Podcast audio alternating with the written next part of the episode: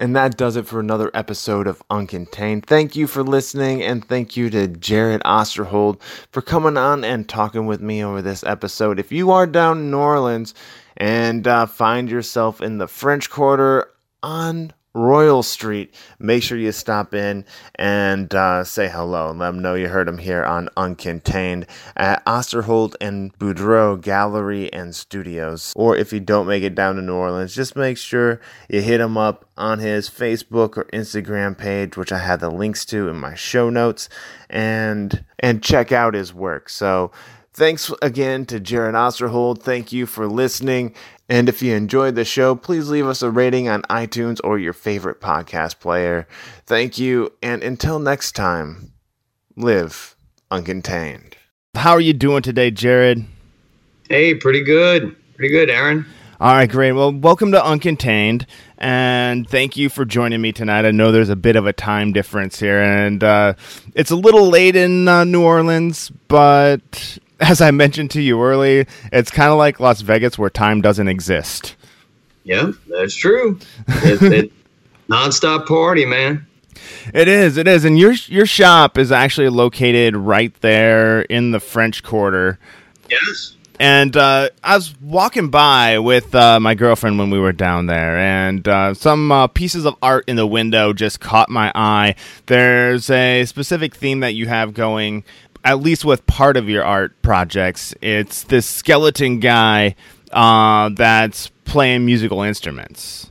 Yes, yeah, that I do have a uh, body of my work that features a character from uh, Voodoo Cosmology, and his name is Baron Samedi, and uh, he's actually, you know, it's nothing I came up with. Um, the character himself is from voodoo spirituality. Um, it's just my take on it.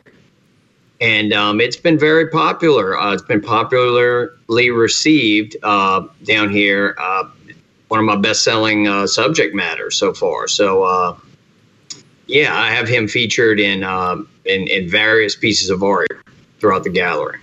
All right, very cool, man. Very cool. Yeah, so that's what caught my eye, and then stepped inside the store and you had these like giant masks like that were I don't know, I'd say probably about two to three feet wide and like three feet tall. There's a creepy clown, some like goblin, and um, I believe a cowboy in there as well that I saw. And you were cool enough to let me try them on and uh, take a couple pictures, which I may I'll have to put those on Instagram after this show airs but uh, like what what got you into making like were these paper mache masks or? Well like, what they are uh, they, they can partly sometimes the skin that goes on top can be paper mache and that is one of the traditional ways that they're done in the mardi gras business. But growing up here in new orleans you know i've had the privilege of growing up here um, lived here my entire life. So i grew up with mardi gras um, and uh, my first, one of my first real after school jobs in high school was to go uh, after school in my school uniform and paint Mardi Gras floats. Okay. So I started to work in the Mardi Gras business early on, and I eventually learned some of the prop making secrets and techniques. And but that's the way these are made is using a little known uh, prop building technique and it's kind of it's kind of guarded, uh, you know, a little bit. The the uh, it's kind of a trade secret to some, but we do share it, and uh, it's basically they're made of cardboard and paper and uh, coated with contact cement. And what happens is we have to prepare all that ourselves, and uh, when the contact cement dries, it uh, it becomes almost like double sided tape. It sticks to itself, but it won't stick to you. It only sticks to itself. So okay. you can pretty much free form, uh, you know, anything from a small figurine, a small figure out of this stuff, all the way up to a 10, 20 foot tall, uh, full blown float prop.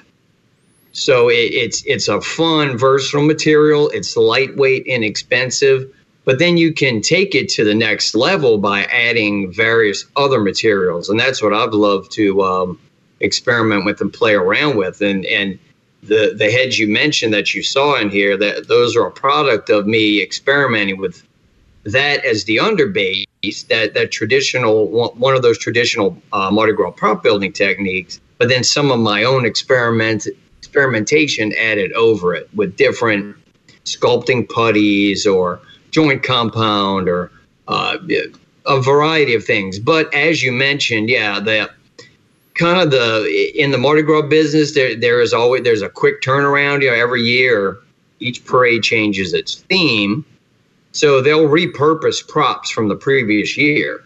So okay. so it's a, it's a convenient way for them to tear pieces off of another prop and stick it on another one and take a beard from one guy and put it on another, you know, and you know turn uh, Julius Caesar into Mark Twain or something like that. Flip flop them around, and um, yeah, like you mentioned, the cowboy guy who is actually, you know, he's supposed to be a Cajun down here. You know that that's our cowboys down here. Um, he has a removable hat actually, and I made that to where if I later on decided to uh, turn him into, say, a king or Bacchus or any other type of figure, I, I, would have the ability to do that. So I don't know if you knew that when you saw him, his hat actually comes off. But yeah, I have a passion definitely for Mardi Gras. Uh, love it. It's great. Uh, it's mostly family friendly. you know, I want to debunk that. Uh, th- there's the popular opinion that Mardi Gras is just a bunch of bacchanalian debauchery, and that's true of Bourbon Street, definitely. Bourbon Street, yeah, 100%. But the majority of the rest of Mardi Gras is, you know, you bring your family and we, you know, you bring the kids and you try to catch, you know, beads and trinkets from the floats and have a great fun time and look at all the beautiful artwork on the floats, you know, and okay. It was a great privilege to have grown up with it and, and be a part of it. Yeah, yeah, imagine. And uh, yeah, I didn't know like the beads were family oriented too. You just think the beads, you think Mardi Gras and what goes on on Bourbon Street. But uh, so, like, what is the family aspect of Mardi Gras? Oh well, it, it, it's the fun of yeah, like I said, seeing seeing the beautiful floats and really the anticipation of catching something great off of the float because we we have about 50 Mardi Gras crews here. So Mardi Gras, it's really it's not just a yes, we have Mardi Gras Day, which is you know Fat Tuesday, um, but it, there's a two and a half week to three week long period leading up to it of parades every weekend, and as it gets closer to Mardi Gras, there's parades almost every night. So there'll be parades going on all over areas of the city and the outerlying suburban cities um, to where we have about 50 different Mardi Gras crews that are all that all roll during Mardi Gras season. So um, the family part of it is yeah, you, we're, you're trying to catch it. You know, it's the excitement of oh, I'm going to catch a toy. I'm going to catch. You know, to to me as an adult, the only thing useful I love to to catch are, are cups because okay. we actually we actually use them down here. You know, it's, it's something useful.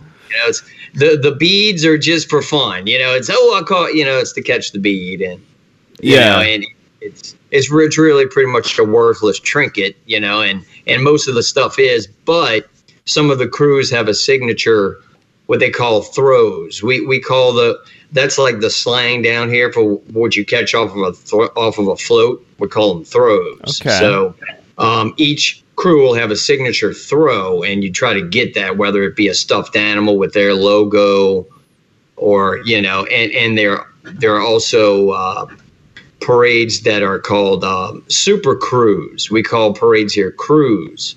So there are super crews that have that have a lot more money invested in them to where the floats are way more you know artistically pleasing beautiful with moving parts and lights and multi-decked layer. But and then we have you know more lower end uh, parades. So there's a mix there. I know you said you started doing like parade work or working and painting floats as you were in uh, in school still.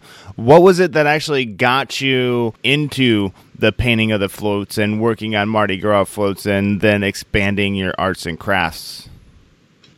Well, um, you know, I've I've I've all I've done art since I was a small kid. and I just think you know I just have a natural ability, uh, just natural talent. Whether you want to, you know, I'm I'm not a religious person. I guess you'd say I'm a spiritual person. I look at it as it's you know it's a blessing. It's, it's the universe. It's not me. It's just something that you know happens through me, and I've always uh, had the talent and the knack for it from an early age. And uh, people pointed it out to me at a very early age at how good I was, and that kind of fueled me on. And kids in school, even I can remember in grammar school and uh, kindergarten, kids asking me to draw things for them, and uh, then it eventually got to where the teachers would get me to draw things for school projects that they would use on the walls. And when I got to high school, they, they noticed my art talent uh, as well there.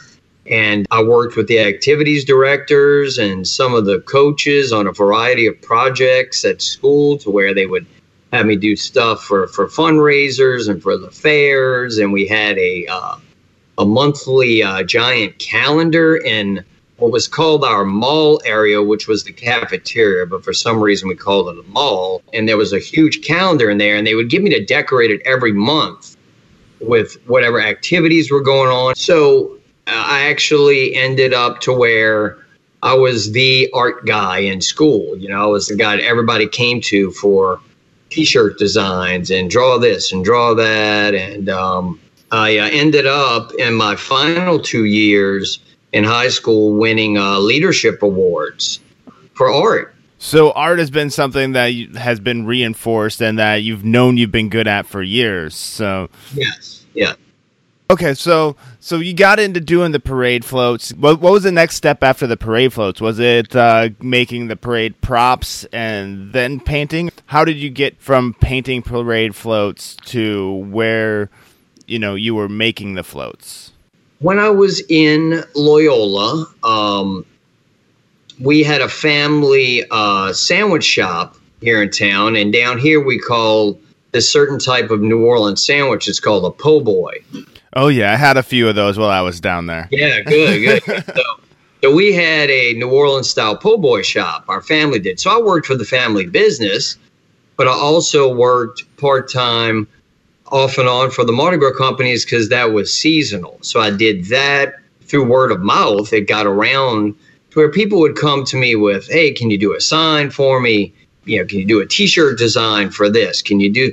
I had been doing freelance little small art jobs since high school and in college, but um, when I graduated from uh, college, of course, I kind of had a little bit of, you know, I, I, had that angst of, oh, God, what do I do now? And uh, a friend said, well, a local sculpture company is looking to hire some people. I got on with the company, and um, this family company had been well known as one of the Mardi Gras float building companies. And um, there, there's really only about six real uh, companies here that, you know, that uh, flourish on uh, the float building. We, we okay. have one main big giant but then there's about five or six others. And this is one of the other main family companies. I went to work for them, but we were doing some bigger jobs. We weren't necessarily doing just Mardi Gras work. We were doing a lot of decorative sculpture installation work for uh, for big businesses. Um, we were doing some stuff for uh, the local casino that's down here in the French Quarter. We have a Harrah's Casino that's right here down the street from where I'm sitting at the moment.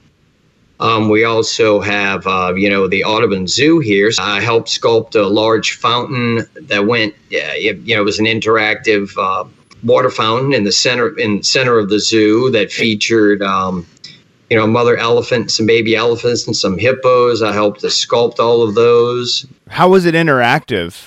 Oh well, well, uh, maybe I used the wrong word there. What I meant was the, um, you know, it shot water you know, through through the elephant's nose and through the hippo's nose, uh, mouths, and okay. stuff like that.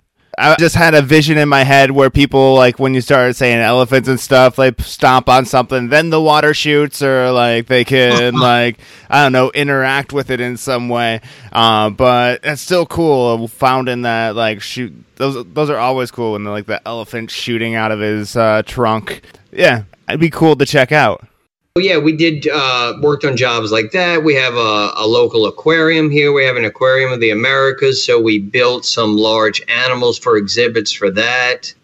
So uh, with this company, you know, it, it helped me to learn um, to use a lot more materials, a lot more tools, um, some other tricks of the trade, and and and cool shortcuts, um, cool little things of how to make sculpture work. Stayed with that company for about two years. Then I moved to another local sculpture company that actually did similar work decorative sculpture installations. We this is actually where I got introduced to the giant big head masks that you mentioned they would custom make them for people. Say people needed a mascot or a, something for a special event, they would make it.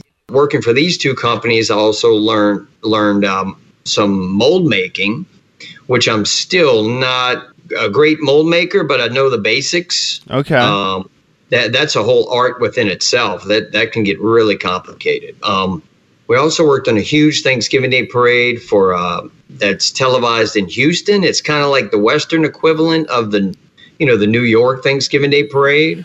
Okay, yeah, the Macy's Thanksgiving parade. Uh...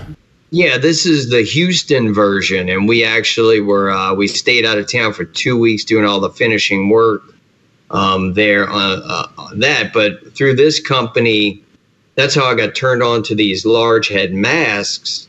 Um, not only obviously I did I help build some, but they would hire people. People would actually rent, hire out actors with the heads through from this company when conventions would come in town or stuff like that. They would hire them for these. I'm sure I don't know if you noticed any of the multitude of walking street parades that we have that go on year round. Yes, I love those. I'm like seeing people just go down the street, or you're walking down the street, all of a sudden a parade breaks out, and it may be from like five people to like a whole block long of people, but it's really cool. That's one of the things I really like about New Orleans.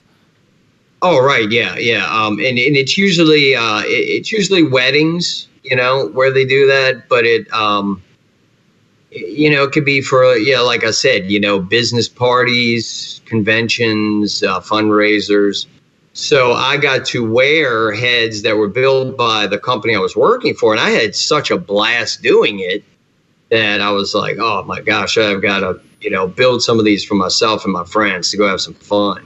and um, I finally got around to doing it a few years later. And, um, started to build up a collection of these heads, but storing them was another issue. The, the ones that you saw in here are, are only a few of the ones I have. I have about 10 and we do wear these and walk in parades and uh, you know we'll, we'll throw trinkets to the kids so i have my own my own walking crew that i built and my friends and i enjoy doing that Right. I think I saw a few pictures of like all of them online as well. Maybe you and your friends out. I couldn't quite tell who they were because you were wearing masks, but yeah, yeah, and uh, yeah. An- another cool thing is uh, Big Heads appeared on a few TV shows. Oh, really? And like what? We've even walked in them as extras. They've been used in uh, Storage Hunters. They've been used on uh, NCIS New Orleans. They've been featured on Bar Rescue, on uh, the First 48, and then just recently, show called Expedition Unknown. I'm not sure if it's on, I'm not sure what channel it's on, but it's hosted by Josh Gates. Um, he used to host um, Destination Truth years ago. I remember watching that show. Yeah, and I got to meet him personally, and uh, he came over and, uh, you know, they asked to use one of the heads, and so it's in one of his uh, latest episodes. Very cool. I just googled it, and Expedition Unknown is on the Discovery Channel. Okay, yeah, and it was the Pirate Jean Lafitte's Gold, or that that may have may have been the title of the episode. I'm not sure, but there's a scene of him walking uh, down Bourbon Street wearing one of my large jester heads. Very cool, very cool. I actually uh, went to Lafitte's Blacksmith Shop, which is like apparently the oldest bar in the United States right now. Um, while I was down the French Quarter, it was really it's it was like a really dark, dingy little bar, and it was it was fun. I liked it. It's like more my style of bar. oh, I love it it, it's it is definitely my it, it is it used to be and is my favorite bar. Yeah, definitely uh, down here. Um, uh, and they, they claim it's the oldest, longest running bar. I'm not sure, you know, but it, it was built in 1722 and it survived. Uh, it survived the Great Fire that uh, the French Quarter experienced in the early 1800s. Okay. So it, it was left untouched. So it's still, um, yeah, it's still standing. Um, 1722, you say, huh? Um, it's, I I thought it was like 1774 or something like that, two years before the before the United States became a country. I I'm guessing like there were older established bars out on the East Coast, but they probably aren't still around. Well, it, it back then it was not a bar. Back then it didn't function as a bar. It it was. Uh, it, I think it was, as they say, a blacksmith shop, because um, Jean Lafitte himself was a master blacksmith. But um, besides that, it it functioned as a uh, you know a haven for all kind of uh, covert things and smuggling and uh, I, I, don't know what kind of uh, I don't know what rating this show has, but I could get into what other types of activities. You can talk about whatever you want right here. So on the outside, of course, it was looked at as uh, you know, it, it, uh, Jean Lafitte had a brother Pierre, who he was actually more of the pirate than Jean was. Jean was more of the businessman who kind of ran things and kept things under control, where, whereas Pierre was uh, actually doing more of the actual pirating. Okay. So, I was just going to explain that to people who are listening that may not know a lot of the New Orleans history. Uh, that the John Lafitte, like John Lafitte was a pirate, and well, I didn't know about Pierre being more of a pirate, but it, it's really interesting to hear. And he's like, they're aren't they credited with like helping defeat the British? Oh yeah, yeah, yeah. They are American heroes. Yeah, Jean Lafitte's an American hero. He was pardoned by Andrew Jackson um, because, of course, he had all these crimes against him he was wanted for. He was a pirate. But, um, but during the War of 1812, uh, when the British were attacking uh, what is called out here, it's uh, Chalmette Battlefield, which is supposedly haunted as well. We have some, you know, so many haunted locations out here, supposedly. And um, he helped uh, them to learn how to navigate all the byways of through the bayous. He knew all these sneaky routes, and besides that, he and his men fought guerrilla style warfare, whereas the British fought, you know, fought rank and file. Yes. So, so yeah, so he helped uh, Andrew Jackson's forces win that battle. Very so cool. Because of that, he was pardoned. Yeah. So we're getting into New Orleans history. I know, I know. I was, I was thinking I could sit here and listen to you talk about New Orleans history all night because what I heard while I was down there was pretty amazing, and there is tons of it. And but let's let's steer this conversation back to your art. And uh, in addition. Sure to the uh, paintings that you have of the Baron of voodoo spirituality, your giant heads and floats. You also do um, some illustrations for uh, at least one specific children book, Olivia. Yes, yeah, from uh, from the year I would say 2009 through 2014, 2015. I illustrated 20 Olivia books um, for the Nickelodeon uh, animated TV series based on the little pig character Olivia that was created by Ian Falconer. And uh, yeah, that kept me busy. That was that, that was a really good job. I also illustrated one title of another children's character uh, called Pinkalicious, which is another very popular character. I hadn't heard of her. You say Pinkalicious? Job. Yeah, I was offered the job and I hadn't heard of her, knew how big of a character it was, but it's actually animated on PBS. And uh, the dragon that I create, I created an original dragon character for the title that um, I illustrated um, for Victoria Kann, the author, and they animated my dragon on PBS perfectly. I was oh. actually amazed. I just recently saw this and was amazed by it. Um, That's awesome. Because they kept it exactly the way I painted her. It, uh, exact. All right, very cool, man. That's got to be something. Now, um, it seems like illustrating children's books and stuff is a long way from making big old paper mache heads of like goblins and uh, and stuff and creepy clowns and stuff like that. How did you make that like transition there? Did they come find you, or did you like seek it out? Like, I want to illustrate a children's book, or just illustrate something. Um, well, you know that that's the thing with me that I, that I'm blessed with is I am super versatile, and I'm also um, pretty pretty fast. You know, I can kind of crank some stuff out kind of quickly. It's like what happens to me is I get in the zone. You know, we talk about the zone where like musicians because I'm also a musician as well. Uh, oh, really? I play various uh, I play various instruments. I and sometimes it's a toss up. I don't know whether I like music or visual arts more. You know, some you know sometimes I'll work here all day and I go home and click my guitar on and we'll just go into go into that zone for an hour. okay. or I play, play drums a little. So I'm blessed in that I'm very versatile and I can, you know, whatever people ask of me, I, I can create for them. Um, so yeah, the transition there, it, it that basically has to do with, um, you know, yeah, the big heads. That's something that, of course, like I said, that that I enjoy doing, and it's part of New Orleans culture. It's a fun thing, it, and it's so entertaining, and I, I, I, I love entertaining people with those. But the uh, the illust- the book illustrations that uh, grew out of after I had worked for the few different sculpture companies. Um, when that kind of fizzled out, I moved back into doing graphics, which was kind of my base. You know, I had started okay. off doing, t- like I said before, t-shirt designs and, and and those kind of things. So I moved back into that world for a few years, where I had to just, you know, in order to survive and make money and live, I, you know, you can't always always do what you always want to do do what your customers need. So, you know, I had taken on a few jobs working for a few different companies, furnishing T-shirt designs.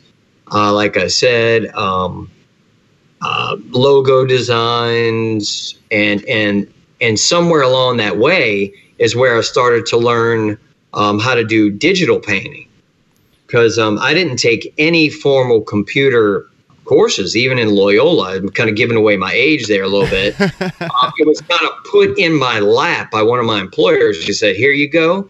Here's your computer. Here's a here's Photoshop. Here's a Wacom tablet. Have fun. Play with it. Figure it out." And I played around and started to get the knack of it, and I learned how to do digital painting. You know, which uh, I'm I'm sure a lot of people are familiar with. You know, there's so many different programs now. I know there's Apple Pencil and which um, I'm looking forward to uh, getting. But I still use my uh, same old Wacom tablets, and I have a couple of them, and they still work great. And uh, so the majority of my book illustrations were done uh, digitally. So it's called digital painting. Okay, so that probably even made it easier for them to uh, adapt the dragon to television, being a digital, being a digital drawing and all. Right, because the dragon would have been on its own. Yeah, she was on her own layer. You know, because you can, uh, you know, obviously people, sure, a lot of people out there listening know know about this stuff. Is you know, if you're using Photoshop, you create things in layers, and um, the cool thing about you know with digital painting, and I can, you know, I can see people looking at it as, oh, that you're doing it on a computer. That's kind of like cheating, but it's actual, it's actual hands-on drawing you know it just gives you so much more convenience in that you're able to draw on all these variety of layers and you're able to undo any mistakes and erase things and you can kind of move things around and so uh, when it came to the book illustrations it was very very convenient because the cool thing is that I had worked. Uh, what I forgot to mention is that I got a uh, illustration agent in the year 2006, and that was a result of Hurricane Katrina that had hit here in New Orleans and kind of displaced us all. Because I was in the middle of another partnership of, of a growing business, Wow. And um, Hurricane Katrina displaced us. And out of necessity, I said, well, look, I'm going to have to put together, um, you know, a web portfolio and get start getting my stuff out and uh, try and try to get some work and you know try to find some representation. Like I had always, I had had in the back of my head that look, I need to get, you know, either an agent or a rep, or I need to find some investors. So I knew those were two things I had planned on doing. So that gave me that that time period where, where we were evacuated for the hurricane to put together a web portfolio. And um, I started sending it out to a ton of illustration agents. And I, I got mostly, you know, positive feedback uh, from a lot of them, but a lot of them would say, "Hey, look, your stuff's great, but we already have enough artists on our, uh, you know, on our roster. Why don't you try such and such company or try doing this?" So a lot of, a lot of people were very helpful. So I had a few who were interested in me, but one in particular said, "Look, we'll start sending you some jobs and uh, test you out." So in the meantime, I was working for another company as a on-staff illustrator, doing stuff for ads and packaging, and I started to work with the uh, illustration agent. And that relationship grew, and I started to take on bigger and bigger jobs. And then that's where I got tested out for the Olivia jobs. Okay. And that that led to the Pinkalicious job. Then I was also uh, honored to be able to illustrate a book for. Um, it was a how to. It was called um, "How to Draw Incredible Ocean Animals" for Smithsonian Institute. So, and what was really really cool about that was as a small child. For Christmas one year, I received a book, uh, "How to Draw Dinosaurs," a Smithsonian Institute How to Draw Dinosaurs step by step book. That's cool. a- so it came full circle. Yeah, it came full circle where I was able to then be the artist who did a How to Draw Ocean Animals, and it and they sell those at the Smithsonian gift shops, and they're on Amazon and and everywhere else. So, you know, if people Google my name, obviously what what comes up the most, I believe my gallery does come up in the first page, but you'll see a lot of the Olivia stuff, obviously because it's such a big name.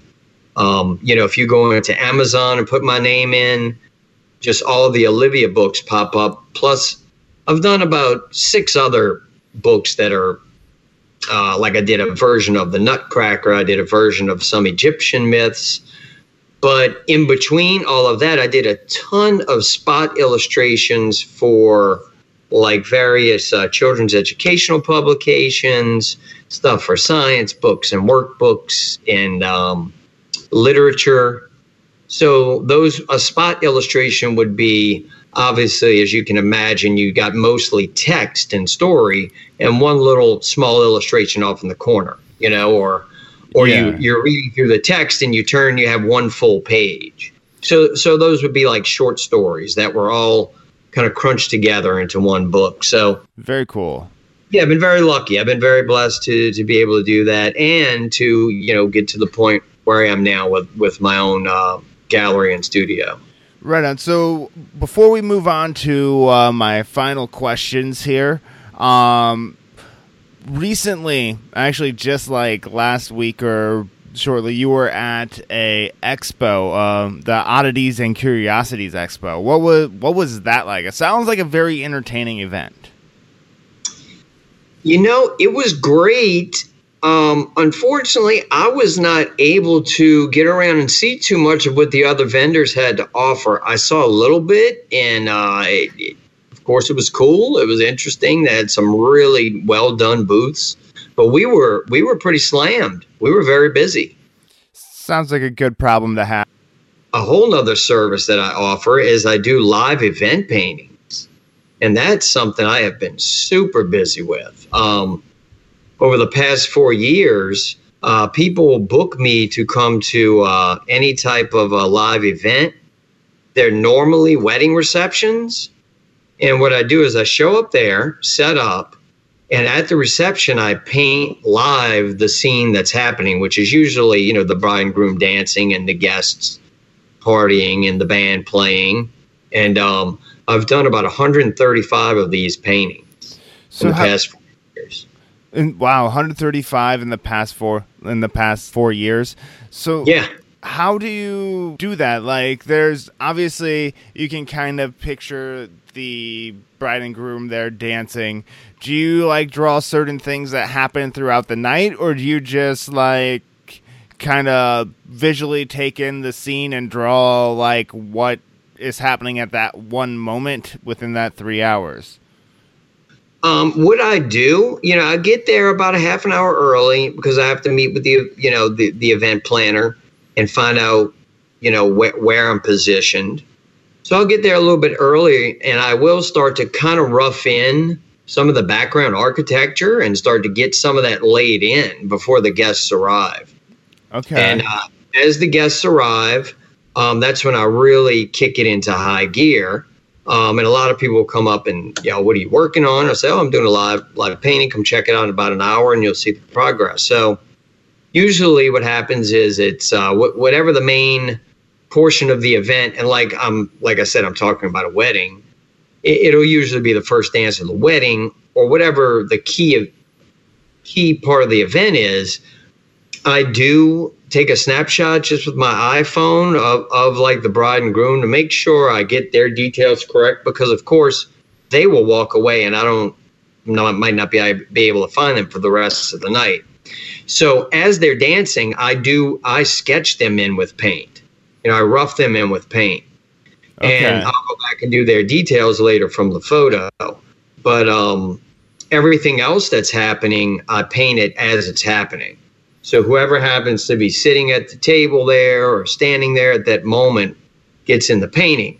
So of course I'll get special requests of people saying, "Oh, can you put our grandmother here or the brother here?" And and, and I'm able to do that. So okay. you know, I'm pretty busy, man. I juggle a I juggle a couple of different balls. it sounds like it, man. It sounds like it.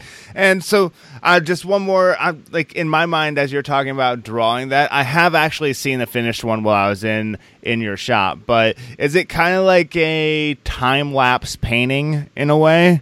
Like you know, there's time lapse photography where you kind of see like everything going on, minus the blurs of like the cars going by or whatever it is, in like the time lapse photography. But like, kind of like, okay, this guy was here, bam. And five, Yeah, 15 minutes, this guy's here, bam, draw him, paint another guy here, paint another guy here. And they weren't all necessarily at the same spot at the same time throughout the night. Right.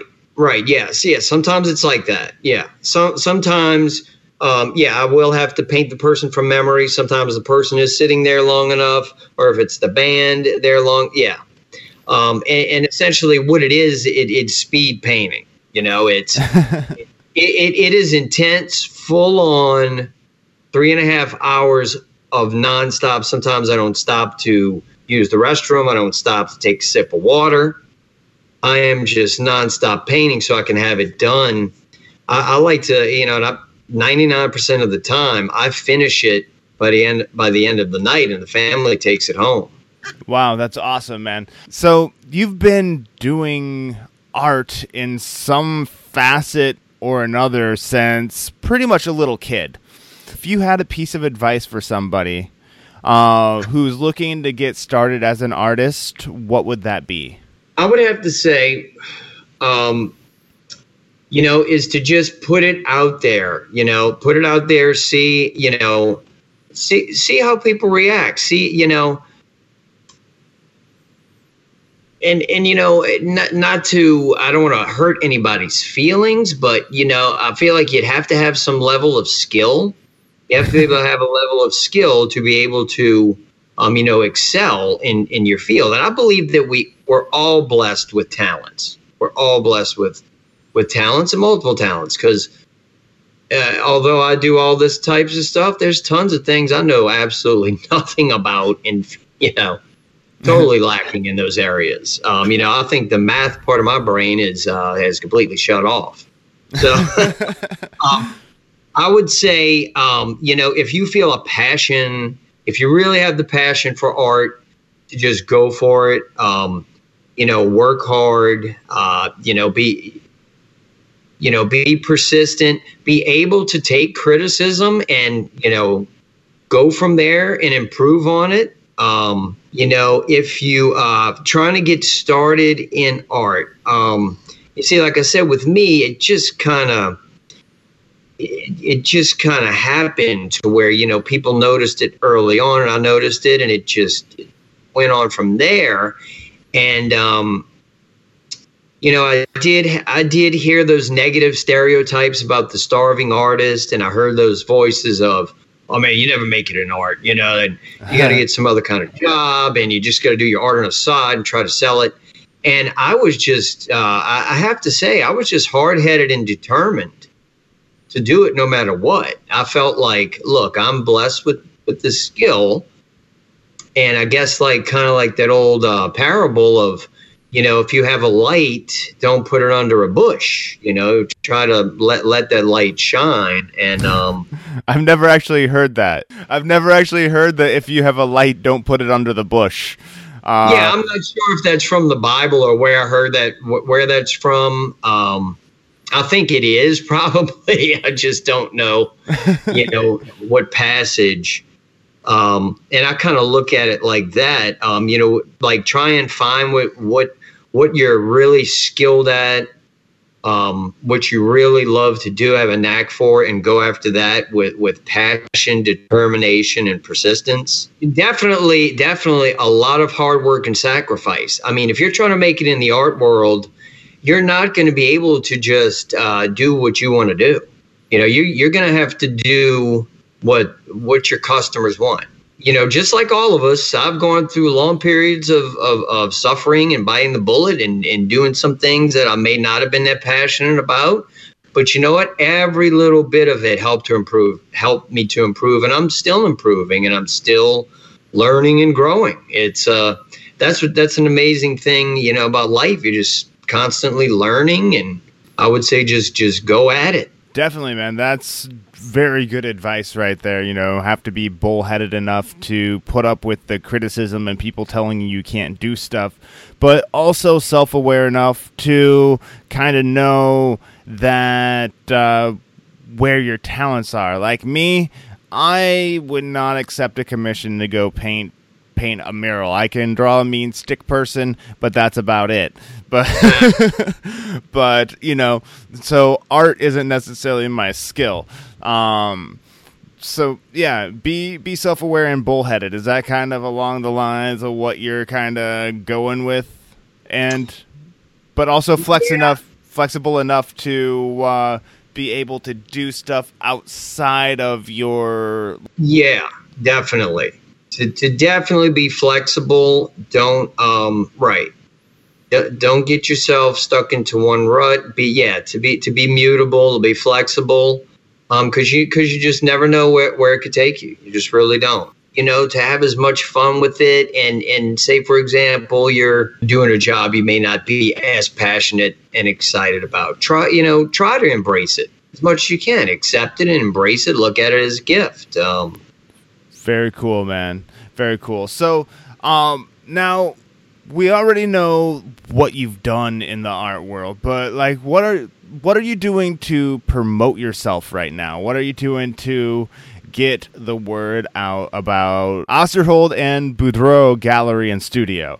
Well, of course, we're doing, um, you know, uh, consistent Facebook posts and Instagram posts. Um, we we do trade shows and you know like like I like I described the one we just did was a new a new one for us. Uh, we we had mainly been doing the uh, live event painting shows. Um, so uh, trade shows. I've done um, event painting services to fundraisers. Um, so and, and, it's and it's also always been you know word of mouth and of course um, you know, j- just some of the basics of uh, handing out cards, just word of mouth. But uh, we're we're we're working on improving. You know, we the gallery here has been open for a year and a few months here. Okay. So um, this whole thing was a whole new world for us. And we had never done this before, so it was a lo- big undertaking. And uh, it was, uh, I'd say, the first seven months, man. I worked uh, you know 12 10 hours a day 12 days a week uh, it was it was nonstop until we got a feel for how this business worked then we could start to kind of relax a little. Um, but it was, um, like I said, it, it, a big sacrifice. Now, now that we have gotten over that phase of actually setting up, you know, ha- having the you know the brick and mortar place here with the foot traffic in a ideal location, you know, the the New Orleans French Quarter, which is a dream. Yeah. Uh, you know, we we had been working on trying to get this going for about five years, and how that happened was an. I had always planned to find an investor. Well, an investor found me. Is how it happened. We gotta love when that happens. Yeah, I know. I had a guy approach me and say uh, he came to uh, my ex-wife and uh, said, "Hey, tell your husband to come talk to me." And um, said, "Look, I want to get you. Let's let's get a shop going." You know. So, but from that point on, it still took us five years to actually get the brick and mortar shop because wow of just scheduling and everybody's life is so busy and I, I had had a, a, new baby at the time but it was that bullheadedness and determination that I'm not letting this opportunity go. So now that we have gone through that phase of, of seeing how this business works and, and getting used to that, now we're moving more into the advertising and marketing phase. Okay. Uh, more online because our we, we have been very short staffed. It's mainly my business partner and I, just the two of us. Uh, Alan Boudreau, who is an amazing uh, New Orleans photographer, um, it, it's it's just he and I, and you know, and we've had some assistance from, uh, of course, our employee Derek and our previous employees. So now we're moving into that second phase of we're talking about branching out into other uh, DBAs where we're going to have some some other offshoot businesses. So what is uh, DBA? Uh, doing business as so some some other okay yeah, some like some some offshoot businesses, um, you know, based on some of my some of my artwork and my products and things. So we're we're we're gonna we've just had some business meetings recently of, of going that direction. But but yeah, as far as how how do I how do we promote? It's mainly been what I've already mentioned, but now that we're in a year, we're about to take that up a few notches. So Okay, man, it sounds like you've been super busy, and uh, it's good to see that all that work is paying off and moving and growing stages of advertising from kind of the man in the street, like passing out flyers, business cards, and hitting up people on social media, doing that digitally, to getting to the point where you are creating advertisements and stuff like that more. So I have a few more questions left for you before we uh, wrap this up here. Um, what would be a highlight that you care to share with the uncontained audience? You know, the highlight is, uh, you know, when I see the look on people's faces of either, you know, to, to give them that wow of life and or or or make them laugh and and to have fun. So very cool. That, that's what I strive for. Yeah. And that kind of rolls right into my next question, which you've already kind of answered the first part, I assume. It's uh, what do you want people to take away and remember when they see your art, or what you want them to feel? Which, which you, which you answered, which is mainly take away fun, enjoy life, and stuff like that. But what do you do to help ensure that they get that feeling? Hmm, yeah, that's that's that's a hmm, that's kind of deep one. I definitely want to inspire people. You okay. know, I, hard to inspire people, entertain people. Um, um, you know, like I said, give give them the sense of wonder. Um, uh, make them feel that life is beautiful. You know, just uh, like you said, I kind of answered it in a way, um, but uh, definitely, yeah. I just um, like I said, it's it to me it, it it's a giving thing, and I, and it's definitely I, I want people to take away inspiration, you know, and, and especially right. especially children. You know, I love to see children being inspired by it. So yeah, yeah, and definitely, I, I, I, still think that's really cool that you know you started out with uh, the How to Draw Dinosaurs book. You have the How to Draw Sea Creatures book currently out now, and uh, you never know, you might inspire the next kid to become an artist by putting that out. Like I can figure out how to draw this uh, cool sea creature now. I'm gonna go try something else. Move like from sea creatures to superheroes, or become some marine biologist artist or something like that, which is really cool. Exactly. Exactly. I have actually only have one more question for you, but before I get to that final question, Jared, where can people find you and like find your store? So where can people find you when they're down in the French Quarter? And uh, if they're not down there, can they find you online? Can they purchase your art online? And uh, what's your corner of the internet? Yes, definitely. Um, our, our, physical gallery is we're located at 427 Royal Street, and that's in the New Orleans French Quarter. We are right next, actually, right next to my wall that I'm looking at right here is the side wall of the historic and world famous Brennan's Restaurant. Okay. So I'm right next to uh, Brennan's restaurant. Um, if anyone out there has heard of it, and online we are. Our website is artgallerynola.com. We're on Facebook as Osterhold and Boudreau Gallery and Studio. You can find us there. I actually ha- also have a um, a few Facebook pages. So I have a Facebook page um, that's called Jared Osterhold Event Fine Arts. That's where they can see my uh, live paintings that I mentioned to you about. I also have a uh, Jared Osterhold um, portfolio page, which I'm debating whether I'm going to, you know, if that's going to be changed up or not. Um, that was actually built before we had the physical gallery, but I, we can be contacted through all of those, but our main one is the gallery Facebook page, which would be, you know, Osterhold Boudreau Gallery at Facebook. And also, of course, we're on Instagram, and uh, uh, our Instagram name is 427 Royal Gallery. Your address? Yeah, it's 427 Royal Gallery. Yep. All right. 427 Royal Gallery. We'll, we'll make sure all that information's in the show notes so you guys can find them. If you are uh, down in New Orleans, make sure you stop by and uh, go check out the stuff they have. You can see the big heads that I was talking about. Jared was cool enough to let me try them on.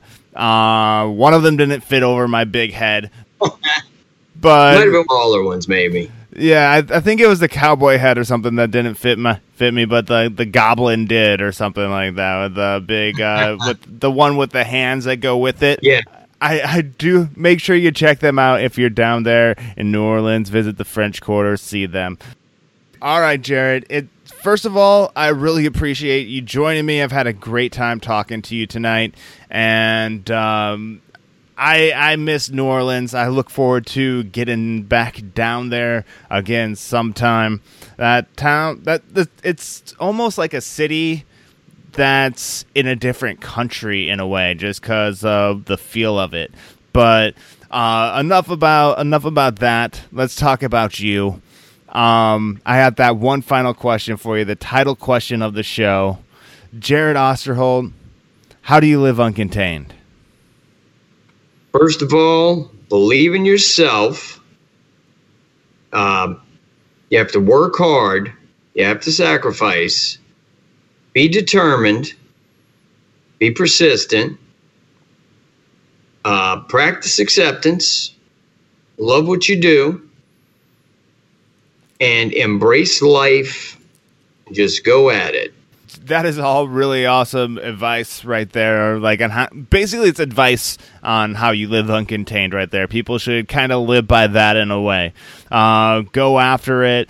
Be you know as as you kind of said, you got to be f- flexible, determined, and you know just know what you want and go after it. And uh, as I said earlier, I appreciate you coming on my show and uh, I look forward to seeing what you put out next as far as art goes here. And uh, make sure you check Jared out online. His social media and his uh, website will be in the show notes, so make sure you check that out. Jared, there's that one final thing for you to do, and that is sign off the show. Will you do me the honor of signing off the show tonight? Sure will, Aaron, and thank you for having me. Of course. I am Jared Osterhold, and I live uncontained. And that does it for another episode of Uncontained. Thank you for listening, and thank you to Jared Osterhold for coming on and talking with me over this episode. If you are down in New Orleans and uh, find yourself in the French Quarter on Royal Street. Make sure you stop in and uh, say hello and let them know you heard them here on Uncontained at Osterhold and Boudreau Gallery and Studios. Or if you don't make it down to New Orleans, just make sure you hit him up on his Facebook or Instagram page, which I have the links to in my show notes, and and check out his work. So. Thanks again to Jared Osterhold. Thank you for listening. And if you enjoyed the show, please leave us a rating on iTunes or your favorite podcast player. Thank you. And until next time, live uncontained.